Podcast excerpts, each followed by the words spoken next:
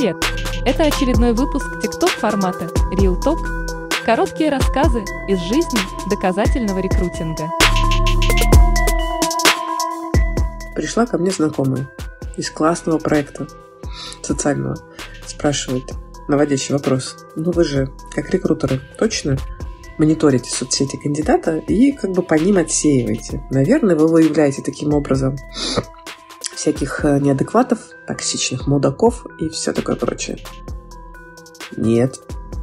И пришлось прямо объяснять на пальцах, почему так делать некорректно, неэтично, непрофессионально.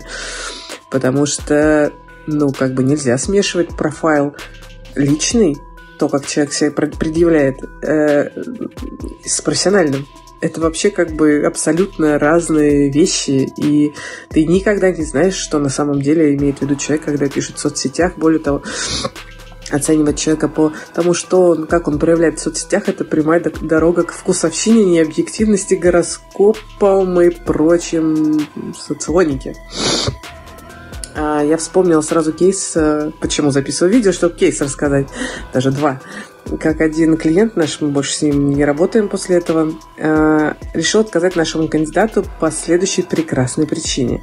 Клиент пошел мониторить соцсети, но как бы мы про это не знали.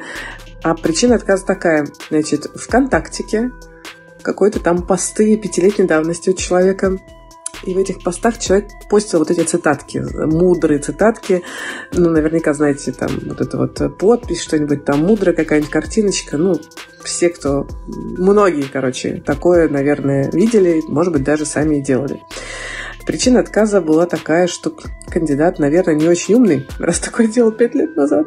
А, вот такая прекрасная оценка человека как профессионала.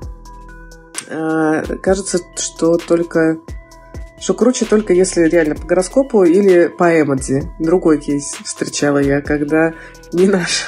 Такого клиента у нас не было. Мне рассказывали, что клиент, нанимающий менеджер, просил кандидатов э, показать э, соц... не соцсети, мессенджер, там, телегу или WhatsApp, я уже не помню, и последние используемые эмодзи. Вот эти вот recently эмодзи.